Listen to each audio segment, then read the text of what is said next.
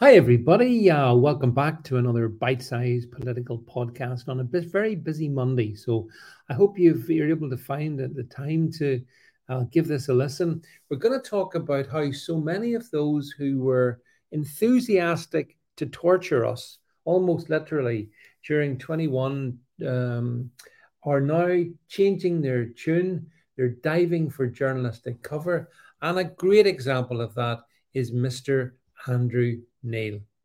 Now, let's just have a little think about Andrew Neil for one moment, shall we? Because Andrew, of course, infamously wrote an article on the 9th of December 2021, headlined, "It's Time to Punish Britain's 5 Million Vaccine Refuseniks.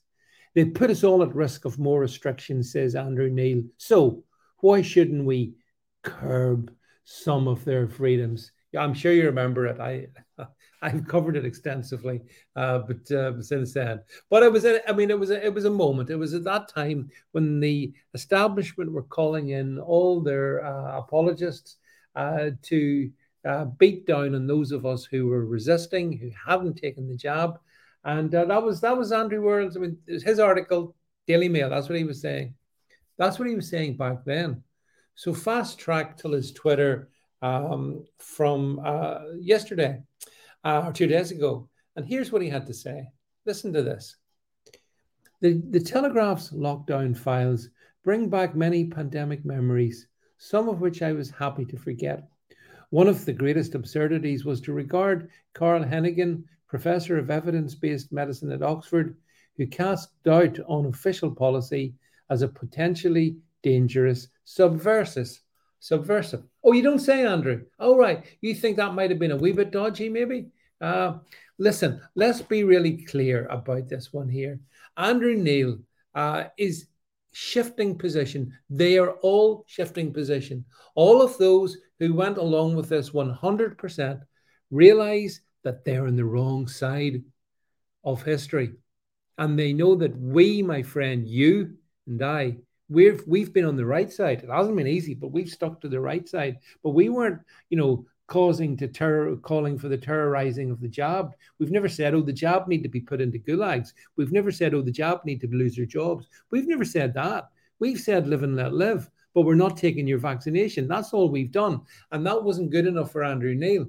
So now Andrew Neil, having called for our freedoms to be curbed, is now doing a U-turn in March 2023, and like the likes of Piers Morgan, another one of these individuals, they're all trying to sort of say, well, actually, we never really went along with this. And even if we did, it was only because the information that we were provided, I mean, there was no way of knowing at that point that there was a problem with what was being proposed and enacted by government. But yet, magically, folks, you and I knew, didn't we? Wonder how that was. Well, I'll tell you why. Because we were not essentially hired apologists for government. So we spoke out against it, and we still do for that matter. And it gets us into a lot of bother at times. And yes, it's not easy. We definitely travel on the road less traveled. But either way, we managed to oppose it. So it's not as if Andrew Neil is in possession of information now that he couldn't have been aware of back then. There's no way. And of course, he's now saying, oh, well, you see, Isabel Oakeshott's revelations in the Telegraph. Well, that's changed everything. And this is the point I've made in a previous podcast to you. You've got to be so wary of when the same mainstream media that went along with every aspect of government policy during lockdown and vaccination now turns around and tries to portray itself as if it was some kind of rebel. Just don't swallow that guff at all. I mean, Andrew Neil in particular case, wasn't he the guy who was unhappy about the fact that GB News didn't provide him with a big enough private jet to get till his PA to tear down in the south of France? It's the same Andrew Neil, isn't it? Yeah.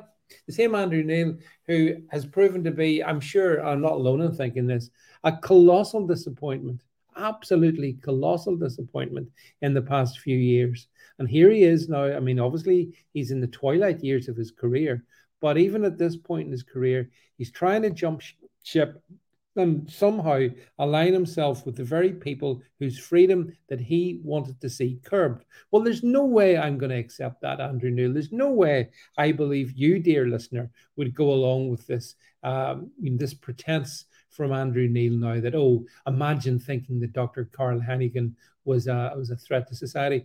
I mean, Heneghan was fine in as far as he went. I've got issues with him, to be honest. I don't necessarily go with his narrative, but there's no doubt about it. He was deplatformed pretty quickly from the likes of Talk Vaccine Radio. I think Julia Hartley Brewer also got the instruction, do not have this man on, he's too dangerous. But there's lots of the rest of us who have been absolutely denied a public platform, Andrew Neil, absolutely denied it. But you know something? It didn't matter because we created it for ourselves. Here on podcasts, on the Twitters, on other social media platforms, we actually demonstrate our own independence of thought. So we don't have to dive for cover, unlike you. Thanks for listening.